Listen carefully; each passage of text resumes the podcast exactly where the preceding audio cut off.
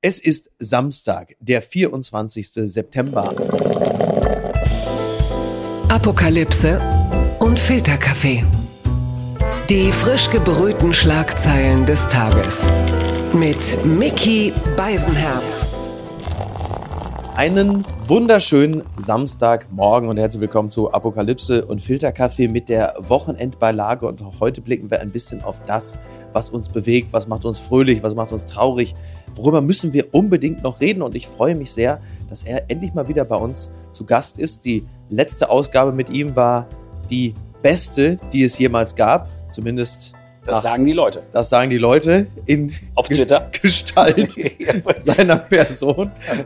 Es ist schön, dass er wieder bei uns hier im vollgemüllten Esszimmer sitzt. Kennengelernt habe ich ihn damals als Chefredakteur des Stern. Da hat er noch klassischen Journalismus betrieben. Mittlerweile ist er CEO von Story Machine. Also man kann ihn durchaus als Kommunikationsexperte bezeichnen. In dieser Form sitzt er hier bei mir. Ich gratuliere zum Fünfjährigen als CEO.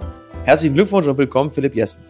Vielen, vielen Dank. Also ich bin froh, dass du dem Druck der Massen äh, stattgegeben hast und mich ein zweites Mal eingeladen hast. Und mir war das ein bisschen unangenehm, dass so viele Leute gesagt haben, dass es die beste Folge ja. war aller Zeiten. Es gab auch noch andere gute aber jetzt ist es so, jetzt sitze ich hier ein zweites Mal. Ich freue mich sehr. jetzt ist es so. Du trägst übrigens Felix Daxel Gedächtnisschuhe, sehe ich gerade. Ja, ne? Felix ne? Daxel, genau, das kann man gleich vorwegschicken. Also Felix Daxel, der noch im Amt sich befindliche Chefredakteur der Weiß, der jetzt aber demnächst zum Spiegel wechselt als äh, Reporter, der hatte gesagt, was sind das eigentlich für komische Männer, die äh, durch Berlin in ihren Wildlederschüchen laufen. Und es war natürlich eindeutig als Schmähung gedacht. Ich fühlte mich aber sofort angesprochen. Er sagte, ich glaube, ab welchem Alter fängt man damit genau. an? Ich habe 41 geantwortet. Eigentlich unsere Freundschaft basiert ja eigentlich genau. auch nur auf diesen Schuhen. Das ist weil eigentlich reden wir jedes Mal darüber, zu welchem Zeitpunkt man, zu welchem Preis sich diese Schuhe eigentlich kaufen kann. Genau, das ist absolut richtig, das stimmt. Und kaum, dass Felix Daxel das geschrieben hatte, den wir an dieser Stelle herzlich grüßen, dachte ich auch daran, ja scheiße, jetzt ist auch wieder die Jahreszeit, in der man damit wieder anfangen kann. Das war also just der Tag, an dem ich wechselte von Wildleder-Slippern zu Wildlederstiefelchen und in diesen sitze ich jetzt hier. So. Welchen Stiefel soll ich mir denn heute anziehen? Soll ich so ein bisschen, wollen wir heute so ein bisschen Meta äh, Markus Lanzprecht über Kommunikation reden oder soll ich so ein bisschen den Moritz von Uslar machen, alles kaputt schlagen? Vielleicht so einfach ist, beides. Oder, oder, oder soll ich, ich ganz ich selbst sein? In der Rolle gefällst du mir eigentlich am wenigsten.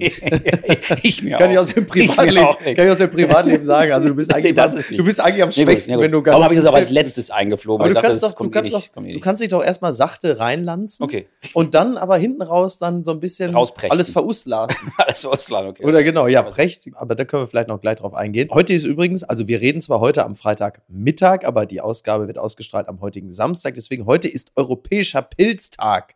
Das heißt, du könntest gerade bei diesem feuchtkühlen Wetter, könntest du jetzt, wie man so schön sagt, in die Pilze gehen. Ja, ich habe das auch gelesen. Also erstmal, ich finde es ja immer, ich begeistere mich ja ganz doll dafür, wofür sich Menschen begeistern können. Ja. Also es ist wirklich so mhm. Menschen, also ich habe auch gelesen, sagen verschiedene Aussagen von, ich weiß gar nicht, ob man Pilzforschern mhm. sagt, also dass wirklich Menschen dazu bereit sind, ihr Leben den Pilzen so zu widmen. Liebe ne? Grüße auch ans Oktoberfest. genau, ich wollte gerade sagen, ja. den Gag hatte ich mal nicht hingelegt, Pilzwanderung, früher sagte man dazu die Wiesen, ja.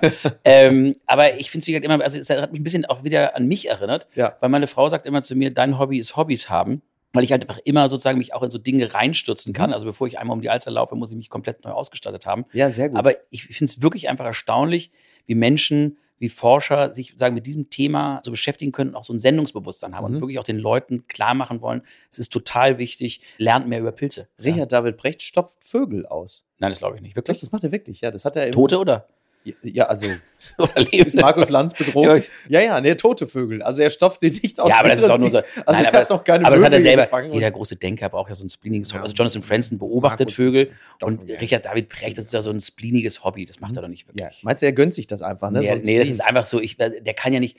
Richard David Precht, der kann ja nicht Briefmarken sammeln oder Tennis spielen, der muss ja irgendwas machen, wo Leute sagen so, oh, ja klar, seine, so ein Angeberhobby. Seine Exzellenz, sein extraordinäres Wesen manifestiert sich in einem besonderen Hobby. Genau wie jeder, weißt du, jeder hat ein cooles Lieblingslied, wenn du nachgefragt und jeder hat sein echtes Lieblingslied. Jeder hat seinen echten Stimmt. Lieblingsfilm und hat so einen Film, den du sagst. Daran ja? scheitert ja immer oder daran verzweifelt immer Bettina Rust, wenn sie ihre Gäste zu Hörbar Rust einlädt und dann soll man ja acht Songs mitbringen und die Gäste bringen in der Regel acht exzellente, richtig gute Songs mit, aber es sind natürlich nicht wirklich die Songs ihres Lebens. Also der Song deines Lebens ist dann halt eben Hyper Hyper.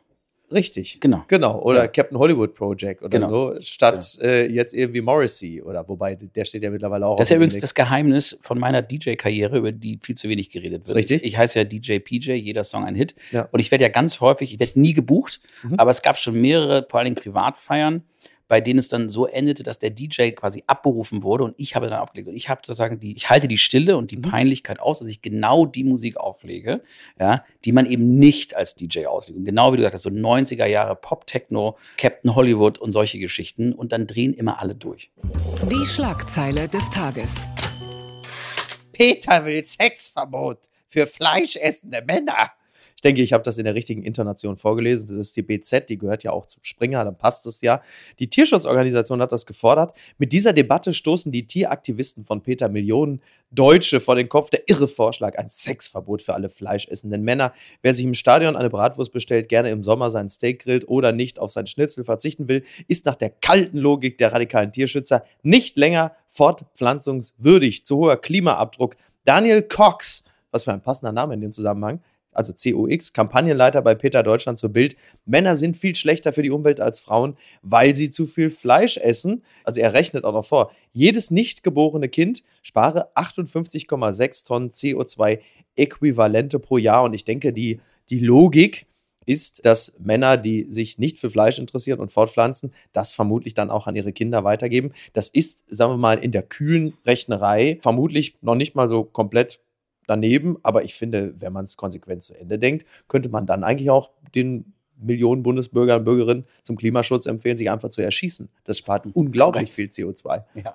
sagen. Ach, ich finde es auf so vielen Ebenen verstörend, was da so gemacht wird. Also erstmal ist es ja, sagen wir das kommunikativ betrachtest, musst du in dem Fall erstmal sagen, Ökonomie der Aufmerksamkeit da hat natürlich jemand, liefert einfach jemand ganz bewusst eine Schlagzeile Klar. so und sagt dann, ah, dadurch kriegen wir dann das andere Thema mhm. dann irgendwie eingeflogen. Ja. Ich finde es halt super, super billig und auch falsch, weil ich mittlerweile merke, so in so einem Diskurs jetzt wirklich, dass gerade durch so eine Zuspitzung, durch so eine Überhöhung, durch so eine Radikalität und auch so eine extreme Verknappung und Boulevardisierung einfach auch Menschen mittlerweile extrem genervt reagieren, mhm. die eigentlich dem zugetan sind. Ne? Genau. Also da zähle ich mich zum Beispiel auch dazu. Und das finde ich nicht würdig. Peter hat ja immer sozusagen immer mit mhm. radikalen Aktionen auch auf sich aufmerksam gemacht.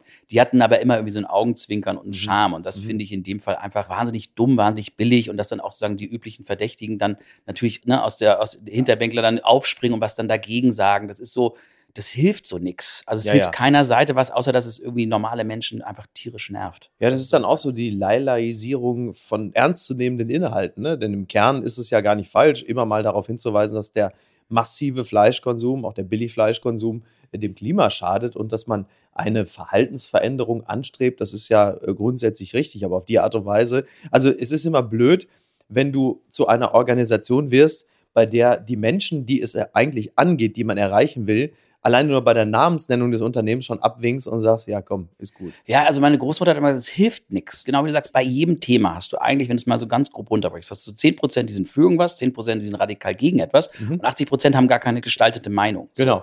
Und ich muss halt überlegen, wen will ich erreichen? Also will ich meine eigene Peer Group bespielen? Also das nenne ich immer Preaching to the Converted. Möchte ich das machen? Möchte ich mich mit meinen mit meinen Gegnern verkämpfen, was auch einen Sinn haben will, oder will mhm. ich wirklich Menschen überzeugen?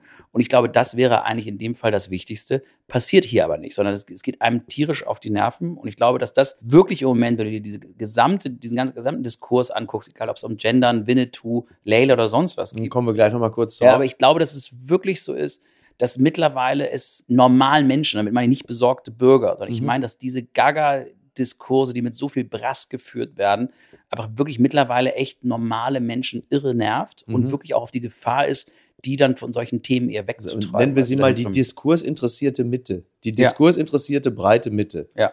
Ja. Exakt. Und die vielleicht auch ein bisschen rechts von der Mitte steht, ja. Aber nicht rechts im Sinne von rechts, sondern rechts im Sinne von, ich bin irgendwie für weniger, ein bisschen weniger Staat, ein bisschen weniger Steuern, ein bisschen mehr Stärkung der Wirtschaft und des Mittelstandes und so. Und da merke ich schon in so einem privaten Umfeld, dass es dann irgendwann den Leuten auch mal reicht. So. Und dass die dann wirklich sagen, hm, jetzt nervt's langsam. Und das finde ich, das finde ich super, super gefährlich. Ganz weit vorne. Kanzler und Vizekanzler Scholz oder Habeck, wer kommuniziert erfolgreicher? Das fragt die FAZ, Eckhard Lose und Markus Wehner haben sich damit auseinandergesetzt. Sie haben diverse Gedanken sich gemacht, zum Beispiel diesen hier. Ist Scholz ein nüchterner Politiker, so ist Habeck ein politischer Erzähler. Das bringt er aus seiner langjährigen Tätigkeit als Schriftsteller mit. Selbst Darstellung zur Sachpolitik trägt er oft in einem Ton vor, der nach tiefer Emotion klingt. Manchmal hält der Zuschauer kurz die Luft an, weil es wirkt, als kämpfe Habeck gegen Tränen an. Der Grüne ist für die Medien schon lange ein dankbarer Gesprächspartner. Er zieht Zuschauer an mit seiner Offenheit. Der grüne Wirtschaftsminister kommt mit seinem Stil offenbar weit besser an als der Kanzler.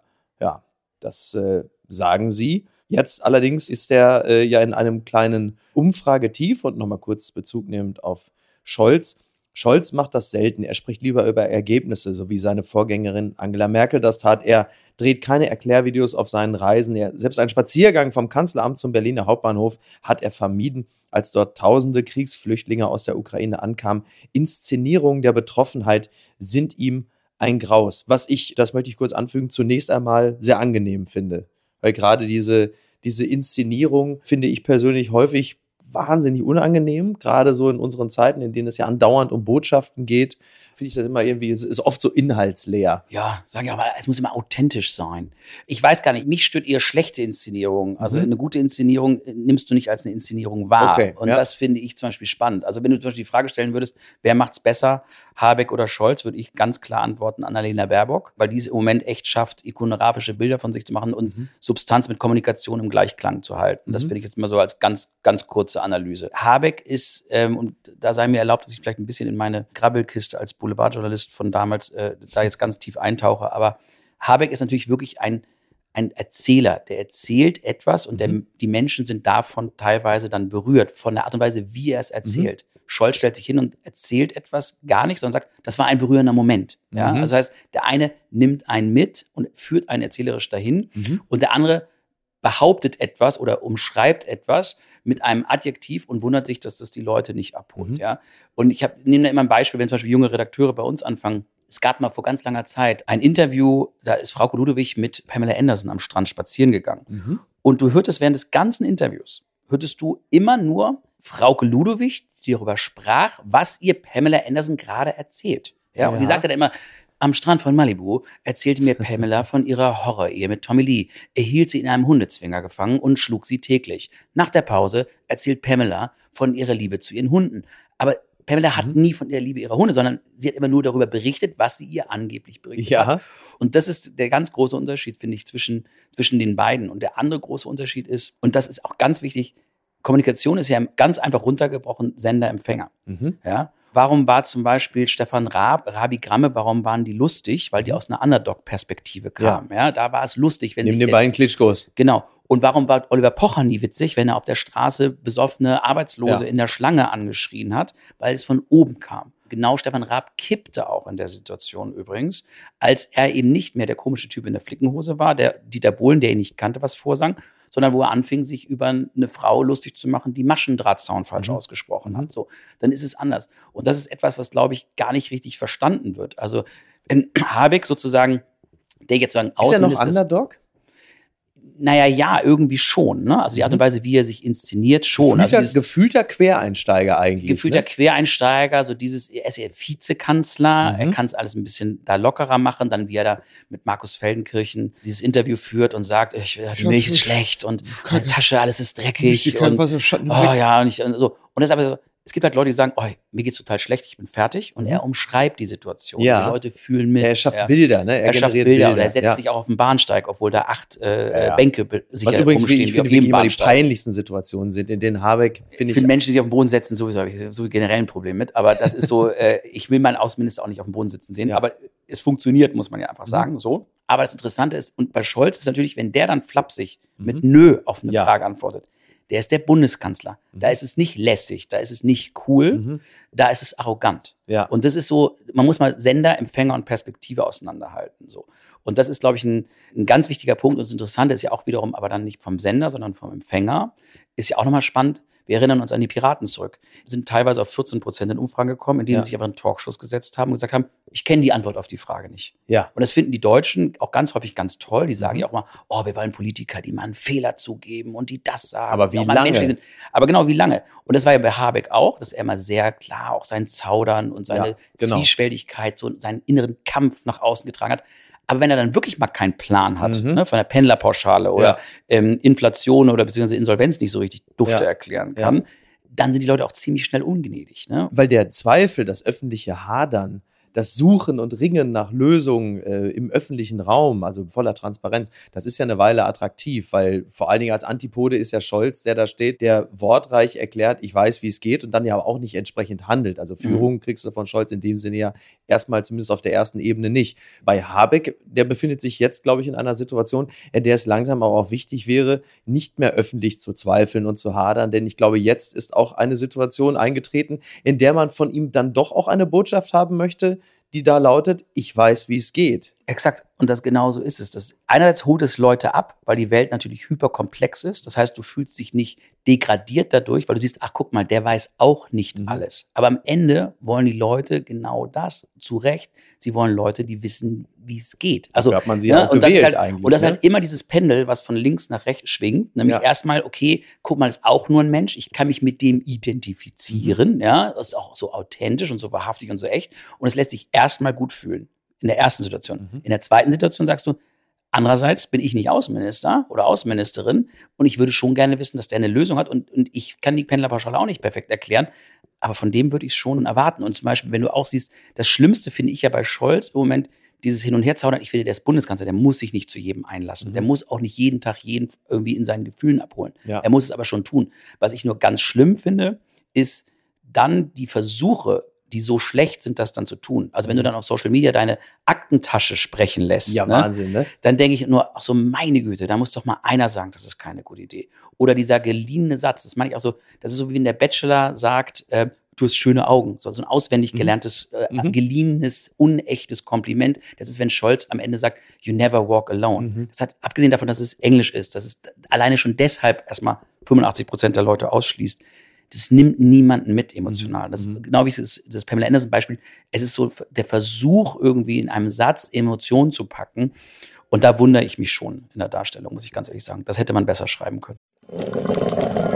Werbung. Mein heutiger Partner ist Barissimo die Kaffee-Eigenmarke von Aldi. Ah, ist das nicht eine herrliche Vorstellung? Ihr sitzt in eurem Lieblingscafé draußen in der Sonne, ihr genießt einen herrlichen Espresso in Barista-Qualität und dann fällt euch ein, ja, ich, ich wohne ja auf dem Land. Ich wohne ja irgendwo in der Peripherie. Es gibt ja gar kein schönes Café, wo ich mich hinsetzen kann. Aber ich habe einen Stuhl, ich habe einen Tisch, ich habe einen Garten und ich habe Barissimo. Barissimo von Aldi. Das ist äh, ganz fantastisch, denn man kann sich eine kleine Auszeit mit Barissimo gönnen. Die kleine Auszeit, das bedeutet, mit Barissimo wird das Leben einfach bonissimo. Und das Issimo steckt bei der neuen Kaffee-Eigenmarke Barissimo von Aldi schon mit drin. Barissimo, das ist Barista Qualität zum Original Aldi-Preis und man muss auf nichts verzichten.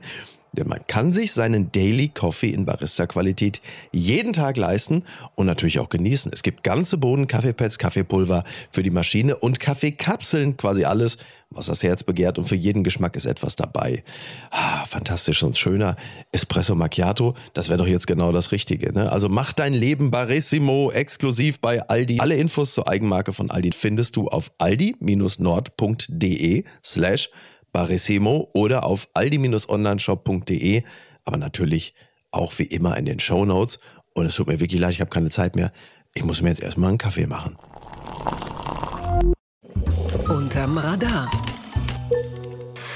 Razzienfund bei Usmanov. Hortete der Oligarch vom Tegernsee auch Fabergé-Eier? Das fragt der Spiegel. Alischer Usmanov ist ein Freund Putins. Mehrere deutsche Villen wurden durchsucht, weil er der Geldwäsche verdächtigt wird. Nach Spiegelinformationen fand die Polizei dabei ganz besondere Schmuckstücke. Ja, der Milliardär vom Tegernsee. Wir reden nicht von Uli Hoeneß. Es gab mehrere Razzien. Ich glaube, der hat, glaube ich, irgendwie 24 Anwesen oder so. Das ist wirklich völlig absurd. Und äh, bei der Razzia vom Mittwoch verschaffte sich die Polizei Zugang unter anderem zu drei Wohnhäusern und einem Lager in Rottach-Egern. Liebe Grüße an Veit Habersetzer an dieser Stelle. Insgesamt wurden 24 Objekte durchsucht. Genau, 24 Objekte, da haben wir es doch. Und es ist wohl so, dass während einer Razzia auch beschlagnahmt worden sind mehrere seltene Fabergé-Eier. Vier Stück. Und die, ähm, das kann man jetzt mal dazu sagen, Fabergé-Eier wurden ab dem ausgehenden 19. Jahrhundert von dem russischen Goldschmied Peter Karl Fabergé angefertigt. Sie haben die Form von Ostereiern, sind reich verziert und teils mit Perlen und Diamanten besetzt. Die ersten Eier bestellte Zar Alexander III. bei Fabergé. Sie gehen auf einen russischen Osterbrauch zurück. Jetzt muss man dazu sagen, Philipp, du bist ein guter Gast. Du hast mir als kleines Geschenk eines mitgebracht. Du bist äh, vermögend, aber trotzdem auch freigebig. Das, insofern weiß ich, wie schön es ist. Steht bei uns auf der Fensterbank. Wunderbar. Erste Überraschung finde ich, dass Usmanov noch nicht aus dem Fenster gefallen ist, muss man sagen. Ist zu diesem Zeitpunkt schon wirklich eine erstaunliche Leistung. Er selber war auch nicht anwesend. Was glaubst du, wird da noch so gefunden? Also erstmal, ich fand es toll an der Meldung, dass ich zum ersten Mal begriffen habe, warum es Fabergé-Eier wirklich gibt. Ne? Mhm. Also meine Großmutter hatte immer eine Schublade mit Goldmünzen und Goldbarren. Ja, also das Stichwort Vermögen. und dann habe ich immer gefragt, warum sie es hat und ich durfte damit immer spielen und sie hat immer, es ist mein Fluchtgold. Ah ja, okay. Ne? Das fand ich ganz, das war für mich ganz prägend, weil sie gesagt hat, wenn alles zusammenbricht, packe ich das in eine Tasche und bin weg. Ein Thema, das äh, derzeit aktueller ist denn je. Genau, und äh, dazu kommt, also das Fabergé ist, glaube ich, die goldene Rolex von früher. Mhm. Ähm, warum haben Kleinkriminelle und äh, Halbkriminelle und Großkriminelle immer eine protzige Uhr? Ja. Die eine Ebene war das Protzen, die andere Ebene war auch, wenn ich ganz schnell weg Zahlungsmittel. habe ich 30, 40.000 Mark beziehungsweise Euro am Arm. So, ja. Und kann damit irgendwas machen. Und ich glaube, diese Fabergé-Eier, die sich ja durch spektakuläre Preise und spektakuläre Hässlichkeit auszeichnen, ja, ähm, sind wahrscheinlich genau das. Das, das ist Fabergé-Ei, der Balenciaga-Schuh des. Äh, nee, es ist, glaube ich, wirklich so das Fluchtgold der, ja. der, der russischen Oligarchen. Ja. Dann packst du dir halt vier so eine Eier in eine Handgepäckstasche, weißt du, in deine Louis Vuitton-Tasche. Äh, Toll. Und dann bist du weg und dann hast du aber trotzdem nochmal 36 Millionen äh, Euro. Schlecht, da kommst du ja schon mal ein Quartal mit längs. So ein alter Bitcoin auch so. ja, genau. Wobei, oh, ich habe gerade Krypto zum ersten Mal gekauft. Ja. In ganz, ganz geringen Dosen. Weil das jetzt wahnsinnig niedrig Ja, genau. Steht, also oder? direkt, nachdem ich eingestiegen bin, 12 Prozent runter. Ach, nochmal. ja, also, also ich habe wirklich in einem ganz, ich habe, ich, ich, ich glaube, für 1000 Euro habe ich mir 0,0003 Prozent, ich wollte es einfach mal gemacht haben. Ja, ja, ja so stimmt. Boomer-mäßig. Ich ja. wollte auch mal das gemacht haben. Und seitdem geht es einfach nur bergab. Ich bin die ganze Zeit am Handy, so auch so Uli Hoeneß-mäßig. Ne? Ja, ist so, Scheiße, hier, dazu, komm mal her. Es macht durch, durchgängig schlechte Laune. Ja. Und dann habe ich noch so einen anderen Coin gekauft, der ist 0,000026 Terra heißt der. Da habe ich mir dann für 50 Euro eingekauft und ging eigentlich davon aus, dass ich übermorgen mir 80 Fabergé-Eier kaufen kann davon. Natürlich. Aber, aber äh, das geht auch noch weiter runter und das Tollste ist, mit diesen Leuten in diesen Foren zuzugucken. Ne? Wenn es dann nicht mehr 0,00026, sondern 0,00027 kommentieren darunter dann immer 100.000 Leute up to the moon, we all will drive in Lambos und so. Also, das sind halt nur solche, solche Kommentare. Also Schmerzensgemeinschaft. Und dafür muss ich sagen, da haben sich die 50 Euro schon jetzt gelohnt. Schon wieder gut. Was Usmanov angeht, ich finde das ja ganz lustig, weil du weißt ja da so Rottach-Egern, die Häuser links und rechts und die Nachbarn. Ich glaube, da werden natürlich irgendwelche Nachbarn, auch die Polizei, drauf äh, gestoßen haben und gesagt, geht da mal hin. Natürlich überhaupt nicht, weil die Nachbarn ein Problem mit Putin und dem Krieg haben, sondern einfach nur, weil da ein Nachbar ist, der reicher ist und dann auch noch Ausländer. Ja, Dass wir einfach gesagt haben, nee, das wollen wir nicht. So, so nach dem besten, im besten Gauland-Stil. Ja, aber das ist ja das Schöne, das ist ja Schöne, dass man heute sozusagen, äh, heutzutage so ganz viele Dinge, die einfach so einen ganz anderen Hintergrund haben, einfach so moralisch so übermalen kann, dass man sagen kann, ach, äh, ne, der war mir schon lange im Dorn im Auge, ja. aber jetzt habe ich mal einen Grund. Wenn wir den jetzt nicht anzeigen, dann hat Putin gewonnen. Ne? genau, Anzeige gegen Putin. Ja. Das hat mich überrascht. Babys verabscheuen Kohl schon im Mutterleib. Das ist unglaublich. Das gibt's ja überhaupt nicht. NTV berichtet darüber. Im Mutterleib wird das Baby über die Nabelschnur versorgt. Es kommen nicht nur Nährstoffe an, sondern auch Geschmack und der löst schon bei den ganz kleinen deutliche Reaktionen aus, je nachdem, ob es sich um Möhren oder Kohl handelt. So hätten Föten eher ein lächelndes Gesicht gezeigt, nachdem ihre Mütter Karotten gegessen hätten, berichten Wissenschaftlerinnen und Wissenschaftler der englischen Universität Durham in der Fachzeitschrift Psychological Science. Nach dem Genuss von Kohlaromen hingegen hätten die Föten eher ein weinendes Gesicht gemacht. Jetzt muss ich dich natürlich fragen, Philipp, du warst ja auch mal Fötus. Erinnerst dich noch? Ja, ich mit, mit Grausen erinnere ich mich daran. Aber ich meine, damals war es ja eh anders. Da äh, habe ich den Kohl aus dem ganzen Rotwein, den meine Mutter getrunken hat, so. gar nicht ausschmecken können irgendwie. Das war dann quasi eingelegter Kohl. Ja. Nein, aber es äh, wundert mich nicht. Also, bei uns Kohl, war viel Geräuchertes dabei. Nein, aber ja. Kohl gehört zu diesen Lebensmitteln, bei denen ich immer denke, ich glaube nicht, dass irgendjemand morgens aufsteht und sagt, ah, heute mal wieder Kohl. Ne? Also das ist genau wie diese, ja. wie diese Sülze. Ja, Maike Richter höchstens, die hat das eine Zeit lang. Die hat das gesagt, ja, aber, heute mal wieder aber Kohl. ich glaube sozusagen, ich glaube, was das Thema Essen angeht, also dass man da schon im Kinderleib weint, kann ich mir total gut vorstellen, weil ich meine, man muss ja nur, ich meine, ich bin auch gerade wieder kürzlich Vater geworden, ich muss nur meiner einjährigen Tochter, die ich eigentlich zwei Jahre lang ohne Zucker erziehen wollte, was kläglich gescheitert ist, muss ja nur irgendwie mal gucken, was sie für einen Gesichtsausdruck bekommt, wenn sie einen M&M auf dem Boden findet und den isst, ja, wie sie da am, am, Rad dreht. Ja. Und das kann ich mir schon vorstellen, dass das auch im Negativen und auch ein paar, paar Monate früher genauso ist. Ja. Ich habe als guter Vater meiner Tochter, ich war letztes Wochenende, war ich ja auf Ibiza und äh, habe als wirklich liebender Vater meiner siebenjährigen Tochter äh, von Ibiza eine Tüte Chips mitgebracht. Liebt ja Chips, ist ja klar. Und sind natürlich Chips mit Fleur, Fleur de, Fleur de Sel. Fleur de Sel oder Fleur de Ibiza oder so. Fantastisch. Außerdem so eine türkisfarbene Tüte. Aber ich habe sehe gerade, ich habe sie ihr noch gar nicht gegeben. Und jetzt, heute geht auch nicht, weil. Heute nicht. Salz ist so das Tollste, ne? Diese Salzindustrie, wie aus diesem Gut irgendwie ja. in Luxusartikel gemacht worden, das finde ich wirklich, ja. das ist so brillant. Das ist ne? wahrscheinlich auch gar nicht, also es ist doch auch eine Mehr, dass das irgendwie von Ibiza kommt. Das ist angeblich aus so einer Mine im Kongo oder so, wo das Salz herkommt. Ich habe mal im, im, im sogenannten Internet, habe ich mal ein tolles Foto gesehen, was ich damals leider nicht gescreenshottet habe. Und ich hoffe, ich weiß nicht, ob es ein Fake ist, aber ich fand es ganz toll. Und das erzählt alles über diese Salzindustrie.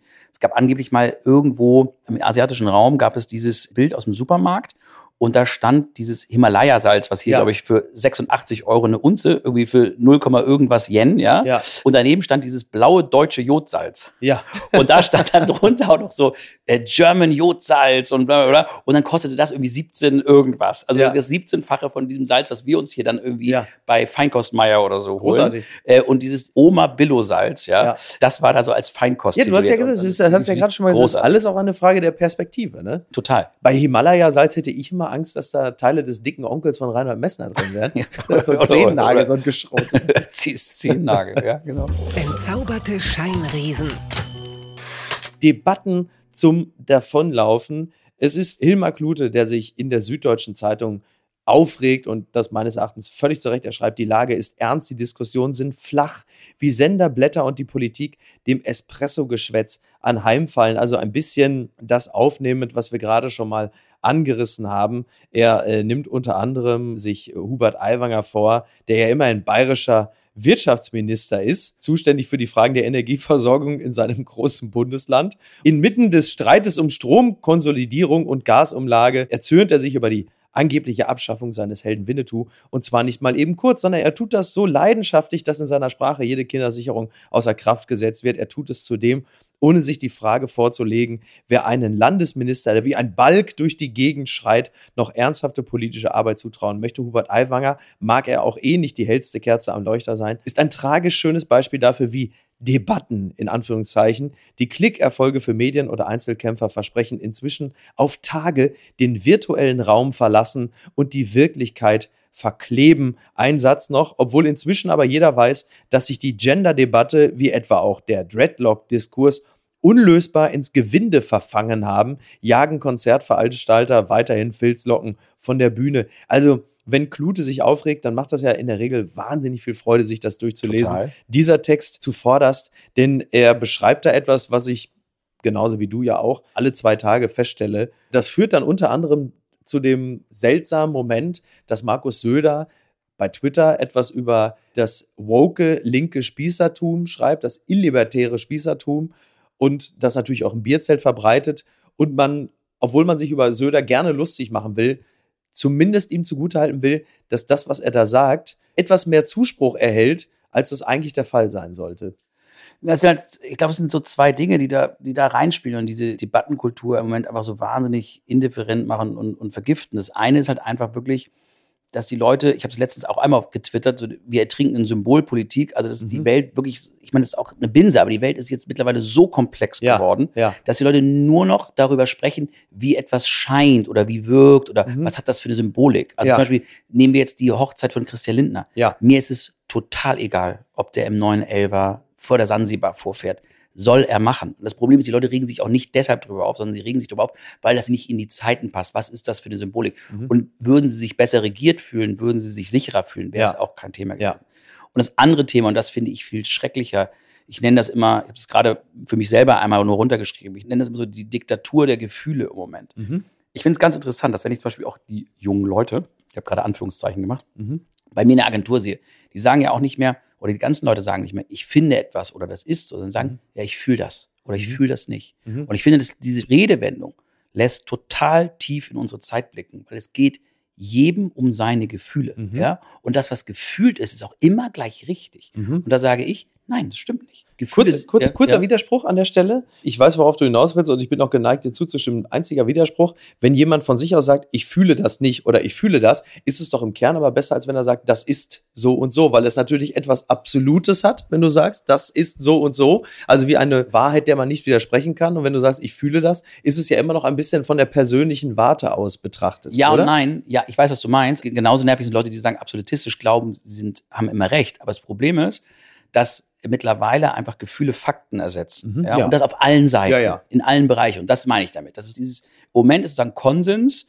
Wenn ich das so fühle, dann ist das so. Ja? Wenn ich fühle, dass Donald Trump Kinder aus dem Erdmittelkern befreien will, weil die da von Bill Gates ausgetrunken werden, dann ist das mein gutes Recht, weil ich fühle das so. Wenn irgendjemand auf einer Demonstration im Osten, auf einer Nazi-Demonstration angesprochen wird und demjenigen gesagt wird, ja, aber wieso fühlst du dich überislamisiert? Hier sind doch nur 0,2 Prozent mhm. Moslems das ist der Frau oder dem Mann egal, ja. die fühlen das so. Ja? Und genauso ist es so, das wundert mich einfach heutzutage. Ich finde, es gibt ganz viele Menschenrechte. Äh, es gibt das Recht ne, auf Unversehrtheit des Körpers, es gibt das Menschenrecht der freien Meinungsäußerung, aber es gibt nicht das Menschenrecht, dass du durch dein Leben gehst, ohne dass jemand mal deine Gefühle verletzt. Mhm. Ja? Und das ist natürlich, erziehen wir unsere Kinder so, und verhalten uns auch so, dass wir nicht wollen, dass wir andere Menschen Gefühle verletzen. Mhm. Aber es ist kein Menschenrecht, dass ein Gefühl nicht verletzt werden kann. Das finde ich, das ist das, was im Moment extrem vergiftend ist, dass sich alle Leute sofort angegriffen fühlen und es gar nicht mehr um Fakten und Inhaltliches geht, sondern nur noch darum geht, wo fühlt sich jemand irgendwie falsch verstanden und hat deshalb, meint deshalb das Recht zu haben, andere Menschen von Debatten ausschließen. Aber wäre es nicht grundsätzlich erstrebenswert, eine Gesellschaft zu schaffen, in der so wenig Menschen wie möglich verletzt werden? Denn darauf könnte man ja jetzt auch sagen, versuchen viele, die Debatten anstoßen, darauf hinzuwirken. Ich glaube, dass das, also das ist auf ganz vielen Ebenen, also erstmal oberflächlich gesehen ja, natürlich, aber mhm. es ist A, es ist B unmöglich. Und ich glaube, dass, ich glaube, dass verletzte Gefühle und auch Schmerzen und auch Leid und, und Zurückweisung zu ganz viel ganz Tollem führen können. Mhm. Und ähm, ich glaube. Unter anderem in der Kunst. Das heißt ja nicht umsonst, ne? Also die großen Träume, die werden in den Kinderzimmern der Provinz geboren. Warum? Ne? Weil da vielleicht eine, eine Form von Einsamkeit, mhm. Sehnsucht mhm. äh, rausgibt. Das, was das entwickelt, was es für eine Kraft entwickeln kann. Ich sage auch gar nicht, du brauchst irgendwie Schmerz, um irgendwie groß zu werden. Aber ich glaube schon, dass es äh, eine bestimmte Form von von Kunst, von, von Kraft, von Talent gibt, mhm. was sich auch nur entwickelt. Und zum Beispiel dieser Satz, ich meine, ich war mal Bravo-Chefredakteur, ja, und der Grundsatz des Dr. Sommer-Teams ist, du bist okay, so wie du bist. Mhm. Das ist ein ganz wichtiger mhm. Satz. Ja. Du bist okay, wie du bist. Aber das heißt ja nicht, dass du nicht besser werden kannst. Ja. ja? Also das heißt so dieses, dieses, ich ruhe mich darauf auf, ich bin so toll, wie ich bin. Und ähm, eigentlich hat sich die ganze Welt muss mich sehen und mhm. muss auf mich Rücksicht nehmen. Mhm. Das ist ein Ding der Unmöglichkeit und hindert auch in ganz, ganz vielen Bereichen. Und ähm, ich halte das für total gefährlich und ich halte das für total richtig, dafür zu kämpfen. Und ich halte es auch für total richtig und, ich, und es ist auch wirklich das Ziel, Leute zu verletzen. Aber du hast nicht das Recht, durch dein Leben zu gehen und nie offended zu sein. Mhm. In keinster Weise. Und das Gefühl haben ganz viele Leute auf ganz, in ganz vielen Seiten und sind dann immer ganz, äh, ganz erstaunt, ähm, wenn dann irgendwas gegen sie gesagt wird. Und erlaub mir das nochmal äh, ganz kurz, den einen kurzen Exkurs. Ich, ich erinnere mich immer gerne an meine Kindheit zurück. Da waren wir immer eingeladen. Es war ein Freundeskreis aus drei Familien.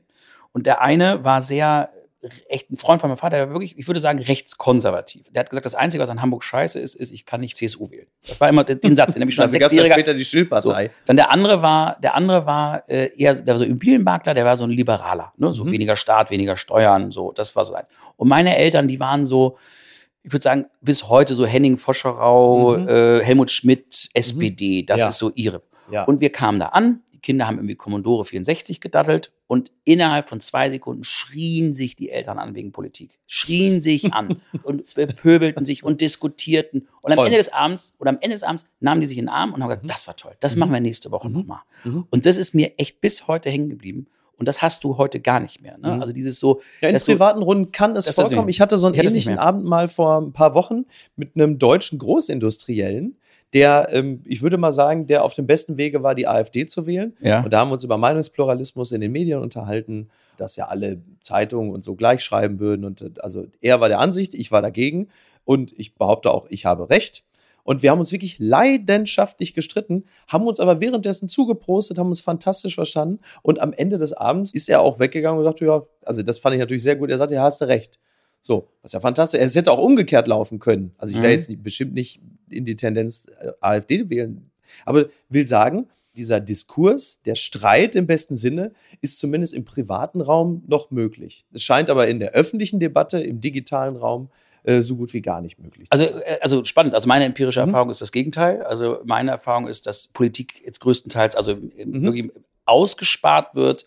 Ähm, und meine Sorge ist eher, also ich, was ich eher merke, ist, äh, ich habe ja ein ähnliches Thema gehabt, dass ich wirklich, normalerweise liest man ja mal so darüber, ne, so irgendwie SZ-Magazin, Autorin schreibt darüber, ja. mein Vater ist Querdenker. Ja. Ich hatte letztens eine ähnliche Situation, nicht mit meinen Eltern zum Glück, sondern mit echt einer wirklich guten Bekannten, mhm. die auf einmal anfing, am Tisch Zeug zu erzählen, mhm. weil ich wirklich zuerst dachte, das meint sie jetzt nicht ernst. Mhm. Dann habe ich einmal ganz kurz die Musik runtergedreht und mhm. habe gesagt, darf ich das einmal ganz kurz konsolidieren?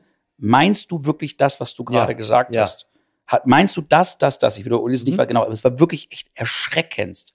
Daraufhin sagte sie, ja, wenn du mich so fragst, ich glaube das. Mhm. Ja.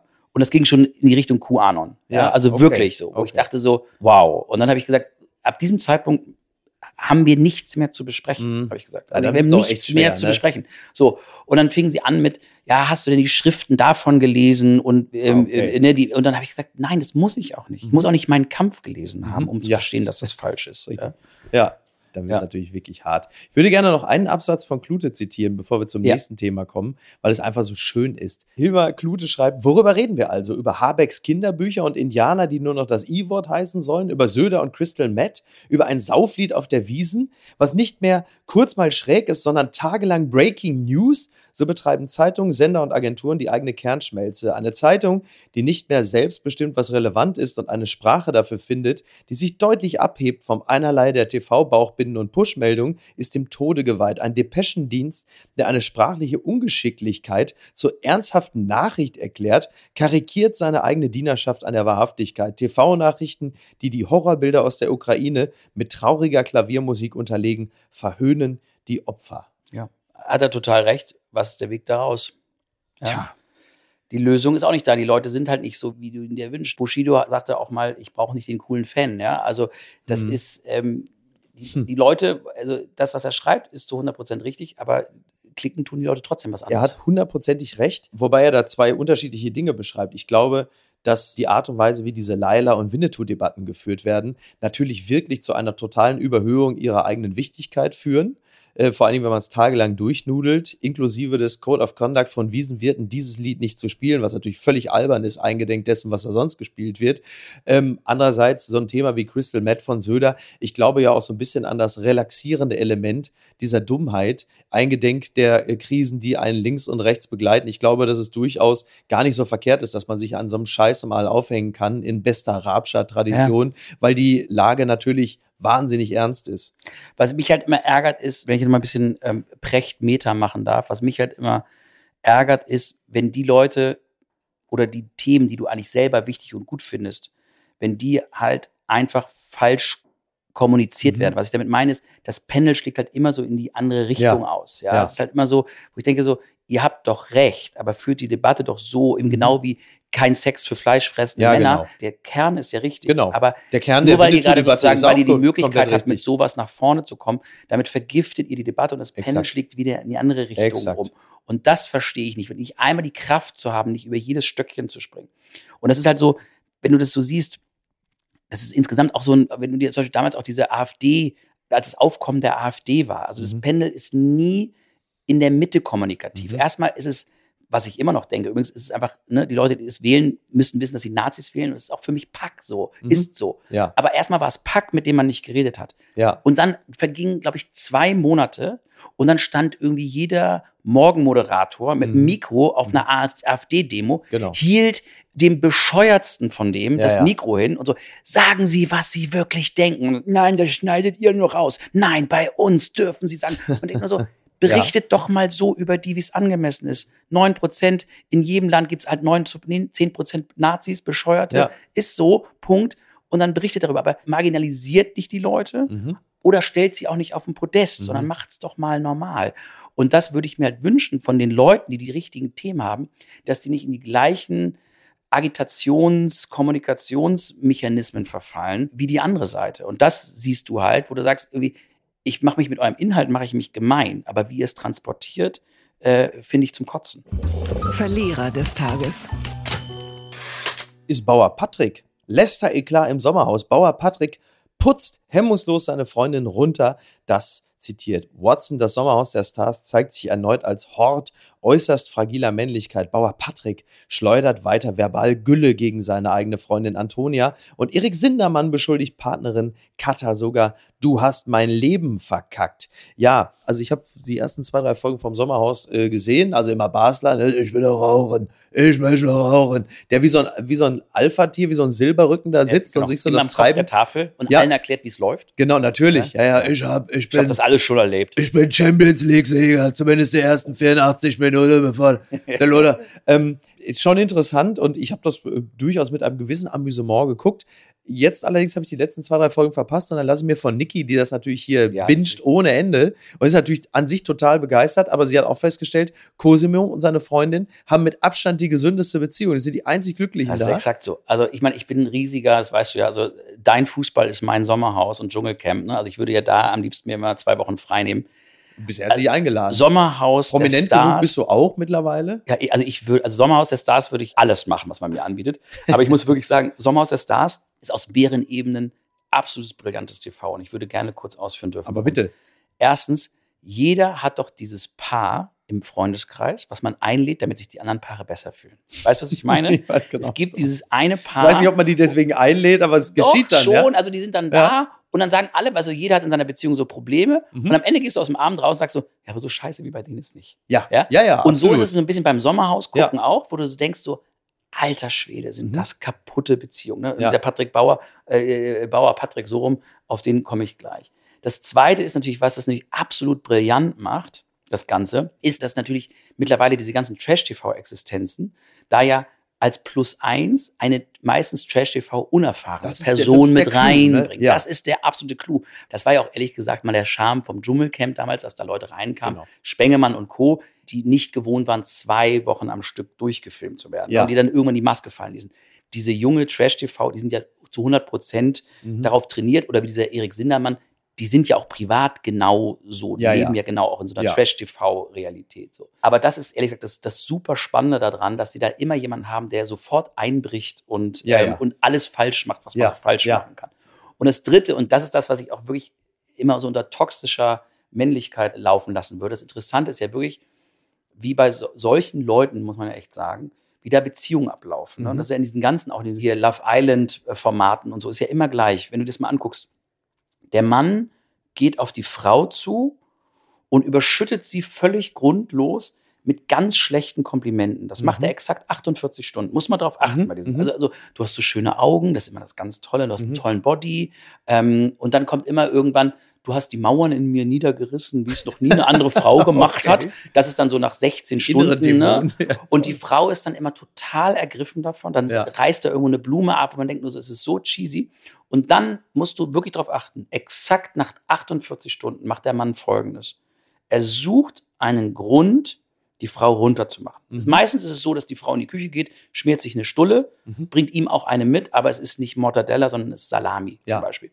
Gibt sie ihm diese Stulle und dann rastet er komplett aus und sagt, das habe ich dir immer gesagt, ich esse nur Mortadella, du hast mir gar nicht zugehört. Alle Mauern, die du in mir niedergerissen hast, hast du jetzt wieder aufgebaut. Eine Mauer aus Wurst. Eine Mauer aus Wurst hast du hochgezogen. Die Frau, anstatt dass sie sagt, sag mal, willst du mich eigentlich verarschen, mhm. ja, ist so schockiert über ihr eigenes Fehlverhalten, dass ja. sie immer wieder versucht, diese angebliche Mauer ja. zu überwinden, um wieder in diese ersten 48 Stunden zu kommen. Ja, okay. So laufen auch diese ganzen Dinger da im, im Sommerhaus ab, dass du immer siehst, dass viel klügere Frauen sich mhm. abstrampeln, dem Mann, der ihre einzige Referenzgröße ist, zu gefallen. Ist ja bei das, Sindermann auch so, die Frau ist ja bedeutend klüger als er. Aber spannend wird es dann, wenn die halt nicht mehr zu zweit sind, sondern dann Leute um ihn rum, wie dann so ein Mario Basler, mhm. ihr sagen, dass er bescheuert ist und nicht sie, weil dann mhm. trennen sie sich auf einmal. Und das ist ganz spannend zu sehen, was da psychologisch abläuft. Ich bin wirklich, ich bin RTL Plus, Prime, sonst wie Mitglied. Mhm. Ich gucke das Wobei diese, diese Geschichte, also ich habe dann mir, also Niki schickt mir dann einfach immer Clips ja, der typ ist WhatsApp. Krank. Der typ ja, ja, ist richtig krank. das ist wirklich, also das, das ist dann wirklich eine, eine Form von toxischer Beziehung. Da ist dann auch der Entertainment-Faktor eigentlich gleich null, weil du siehst halt wirklich, wie jemand äh, seine Freundin wirklich aufs Übelste runter macht, also die dann auch schon am Boden ist und weint und dann auch sagt, ja, wenn sie dann so sagt zu ihm, ja, wollen wir jetzt wieder zu den anderen gehen? Und er sagt dann so, ja, was soll ich da jetzt mit so einem Waschlappen da äh, vor den anderen anfangen? Das ist natürlich schon ein Akt seelischer Grausamkeit. Da mag man dann, also ich zumindest, finde es dann auch nicht mehr so richtig unterhaltsam. Nein, es ist vor allem, also es ist, es ist jetzt schon so drei Meter Ebenen drüber bei dem Typ. Also wenn du zum Beispiel Menschen hast, ne, die auch im Medienbusiness, im sogenannten, merkst du ja manchmal so Leute, die steigen so auf, ja, und haben dann, mhm. sind sie dann irgendwann Chefredakteurinnen ja. oder Chefredakteure. Und es gibt immer, ich unterscheide immer so zwischen den Menschen, die so ihre berufliche Kunstfigur haben mhm. und die Leute, bei denen sich so die Maske ins Gesicht frisst. Ja. ja. Die sind dann auch, wenn sie alleine mit Durchfall zu Hause sitzen, sind sie dann noch Chefredakteurin oder Chefredakteur. Ja. ja. Und bei diesem Sindermann ist es so, dass wenn der sich zum Beispiel mit seiner Freundin da streitet, mhm. das ist da gar kein, das ist ein richtiger Reflex, sagt er so, ja, dann können wir ja alle, alle, ähm, alle WhatsApp-Protokolle gleich zu Promiflash schicken, da, so. da, kommt die Wahrheit raus. Also dieser Reflex da schon mitzudenken ist genau, interessant. Ist, ne? er denkt nur auch, jedes ist immer so, wie du mich hier gerade darstellst. Ja, es geht ja. nie darum, das verletzt mich, was mhm. du gerade sagst, mhm. Stichwort Gefühle von davor, ja. sondern so, was sollen denn die anderen denken? Also ja. der, der denkt immer die Kamera mit. Und ich mhm. glaube, der ist schon so krank, der Typ, dass der die Kamera auch mitdenkt, wenn der alleine zu Hause ist. Mhm. Und das mhm. merkst du so richtig. Und der hat auch die Frau nur ausgesucht, genau daran, die ist ja wie sagt sie zumindest irgendwie Analystin. Er hat sie ja wohl offensichtlich auch, hat sie auch in der ersten Folge erzählt sie ja auch alles, ne?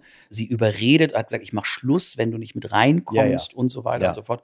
Und das ist irre, wie sich dann so zwei Menschen so zugrunde richten können. Ja. Ähm, aber das Interessante bei diesem Trash-TV ist ja sowieso, dass, und das ist das Gefährliche, da werden ja Leute reingeholt, die verhaltensauffällig sind. Mhm. Und dadurch, dass die natürlich mehr Sendezeit bekommen und eine höhere Prominenz, sind natürlich Menschen wie dann nicht jetzt wir, aber zum Beispiel Leute, die du noch ein bisschen prägen kannst, vielleicht im Teenageralter, die bekommen ja dieses absonderliche Verhalten mhm. als äh, erstrebenswert dargestellt, ja, ja. weil sie dadurch halt eine höhere Prominenz bekommen. Naja, früher heißt, wir war, ziehen uns ja eine Armee von Leuten, die genauso funktionieren. Genau, weil früher war ja die gläserne Decke, war, sagen wir mal, Talentlosigkeit. Also das heißt, du musstest ja irgendwie, du musstest ein Instrument spielen, du musstest singen können, Schauspielern, malen, oder einen Sport besonders beherrschen, um überhaupt in die Öffentlichkeit zu gelangen. Und mittlerweile ist ja das Sein, aber das Auffälligsein, das Besonderssein, das Dysfunktionalsein ist ja ein, ich will nicht sagen Garant, aber ein extremer ähm, Aufmerksamkeitstreiber. Und das ganz große Problem daran, also erstmal ist dieses, ich kann nicht mehr etwas, sondern ich bin und das ist gut, das ist mhm. immer toll, weil immer, ich kann ja kein schlechter Mensch sein.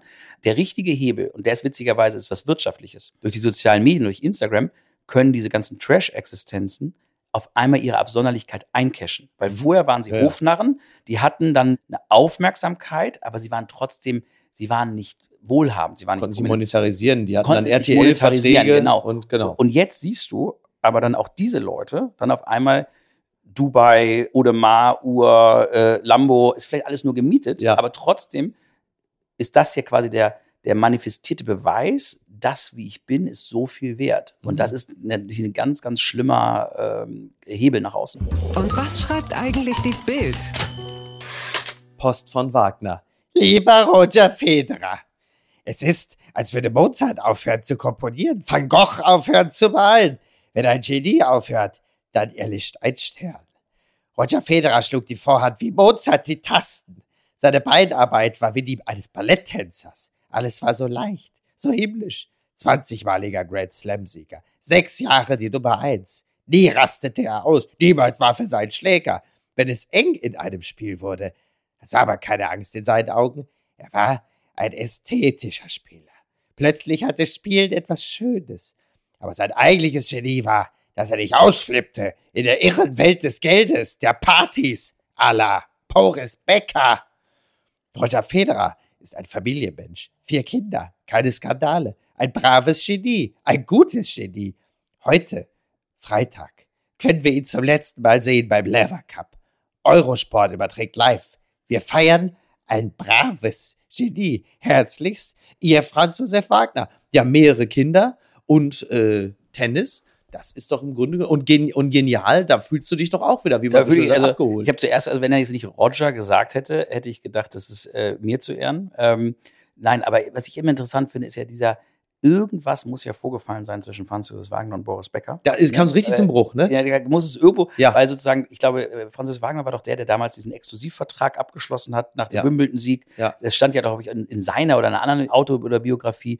Aber da muss ja irgendwie ein heiliger Hass mittlerweile vorher. Ja, es ist wirklich sehr, Aber sehr recht hat er mit dem Text natürlich schon. Ne? Roger Federer ist äh, ja. eine absolute Legende. Ja, du hattest ja, du hattest ja, als wir äh, so ein bisschen hin und her chatteten, worüber wir sprechen wollen, hast du ja Federer natürlich also ganz vorne hingeschrieben. Das letzte Spiel. Jetzt, da wir reden, wissen wir ja noch nicht, wie es zu Ende gegangen ist, das Spiel, aber es spielt, glaube ich, auch wirklich keine große Rolle nee. mehr. Aber Labour Cup ja sowieso nicht und es geht ja, nur darum, ähm, ich glaube, der darf da noch einmal irgendwie brillieren und das ist wirklich, was ja auch immer so toll ist, ist einfach, dass, dass er dann noch, glaube ich, noch mit Nadal noch mal eine Runde drehen kann und das hast du ja immer in allen großen Tennis-Rivalries gesehen, dass ja die Leute sich gegenseitig, und das ist vielleicht auch ein ganz versöhnlicher Abschluss, zum Beispiel zumindest was das Thema Gefühle, Verletzten und Reibung nach oben elevaten angeht, die beiden haben zum Beispiel ihr Spiel, das wird jetzt ein bisschen tennisspezifisch, aber natürlich nur auf sich ausgelegt. Ne? Mhm. Nadal hat früher ganz normal Tennis gespielt mhm. und hat dann irgendwann umgestellt auf diesen krassen Topspin auf die ja, Rückhand, ja. nur um Roger Federer zu schlagen, ja. weil der eine einhändige Rückhand spielt. Ja. Und die beiden haben sich halt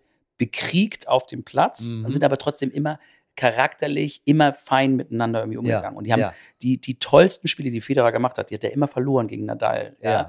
Ähm, und, und darum haben sie, glaube ich, auch diese wahnsinnig enge Beziehung. Und ich finde, da kann man sich wirklich nochmal, äh, jetzt mal ganz metabrechmäßig, wirklich eine sogenannte Scheibe abschneiden, dass man sehen kann, dass man sich inhaltlich, sportlich totalst bekriegen kann, aber trotzdem am Ende noch irgendwie sich gegenseitig feiern kann. Und am Ende sind keiner von den beiden wäre so gut geworden, wenn es den anderen nicht gegeben hätte, der versucht hat, erbittert sie zu bekämpfen. Ja. In diesem Sinne. In diesem Sinne, Philipp, ich danke dir ganz herzlich. Vielen also, Dank. Ich soll noch einmal ganz kurz ja. äh, Ed Roter Panda grüßen und sagen, alle sollen einen Fahrradhelm tragen. Das hat er mir aufgetragen. Das muss ich, ähm, das muss ich einmal, das muss ich einmal gesagt haben. Okay. Vielen Dank, dass ich nochmal hier sein durfte. Du darfst und, auch ähm, wieder da, denn ja. du darfst auch wiederkommen, äh, denn ich gehe fest davon aus, ja. bereits jetzt dünt sich da eine nächste, ja, nächste Welle der Welle Begeisterung auf, ja. Äh, eine Woge. Aber nur wenn du willst, nicht wenn wieder sozusagen die Massen mich hier wieder in dein Wohnzimmer Nein, ich tragen. möchte, ich möchte, ich habe mich sehr gut amüsiert mit dir, Philipp. Jetzt müssen wir es nur noch schaffen, mal privat mal wieder essen zu gehen, weil sonst ist das alles ja irgendwie auch, ich sagen, wertlos, aber kann ja auch nicht alles sein. Ne? Ich freue mich sehr darauf. Philipp, vielen Dank. Vielen Dank. Schönes Wochenende. Dir auch. Ihr liebt Apokalypse und Filterkaffee? Ihr habt wahnsinnig Lust, das Ganze mal live auf der Bühne zu sehen. Diesen herrlichen Free Jazz, diese Late-Night-artige Atmosphäre, diesen, diesen Wahnsinn, diesen ungezügelten und dieses herrliche, interessante Spiel zwischen Ernsthaftigkeit, gehobenem Blödsinn, kleiner Literatur und den Themen des Tages, den Themen der Woche, besprochen mit wunderbaren Gästen wie beispielsweise Jasmin Embarek, Markus Feldenkirchen, Oliver Polak, Jagoda Marinic und, und, und, und dann sichert euch jetzt noch Tickets auf eventim.de für die Live-Tour von Apokalypse und Filterkaffee mit Mickey Beisenherz, das bin ich, und Andreas Loff, das ist Andreas Loff, und Gästen. Und die Termine sind 6. Oktober 2022 in Köln, 8. Oktober in Berlin, 9. Oktober Hamburg, 11. Oktober Dortmund, 12. Oktober Frankfurt am Main und der Tourabschluss ist am 19. Oktober in München. Die Menschen, die da gewesen sind, hatten wahnsinnig Spaß. Sie haben nicht mit dem gerechnet, was sie dort erleben und ich muss ehrlicherweise zugeben, ich auch nicht. Es war toll, es wird toll sein und wer sich jetzt Tickets sichert, der wird es garantiert nicht bereuen und eine Menge aus diesem Abend mit rausnehmen. Also, Apokalypse und Filterkaffee, die Tour 2022. Tickets unter eventim.de. Apokalypse und Filterkaffee ist eine Studio Bummens Produktion mit freundlicher Unterstützung der Florida Entertainment. Redaktion Niki Hassania. Executive Producer Tobias Baukhage. Produktion Hanna Marahiel. Ton und Schnitt Lara Schneider. Neue Episoden gibt es immer montags, mittwochs, freitags und samstags. Überall, wo es Podcasts gibt. Stimme der Vernunft und unerreicht gute Sprecherin der Rubriken Bettina Rust.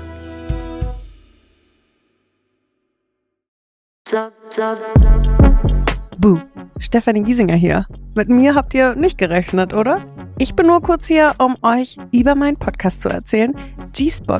Bei dem spreche ich über alle möglichen Themen, wie zum Beispiel Sex, Feminismus, Beziehungen und auch vergangene Beziehungen. In der aktuellen Folge spreche ich mit meinem Ex-Partner Markus Butler über alles, was wir so erlebt haben, was wir vielleicht sogar bereuen, wie wir uns jetzt fühlen, wie wir Liebe sehen und was wir uns für die Zukunft wünschen.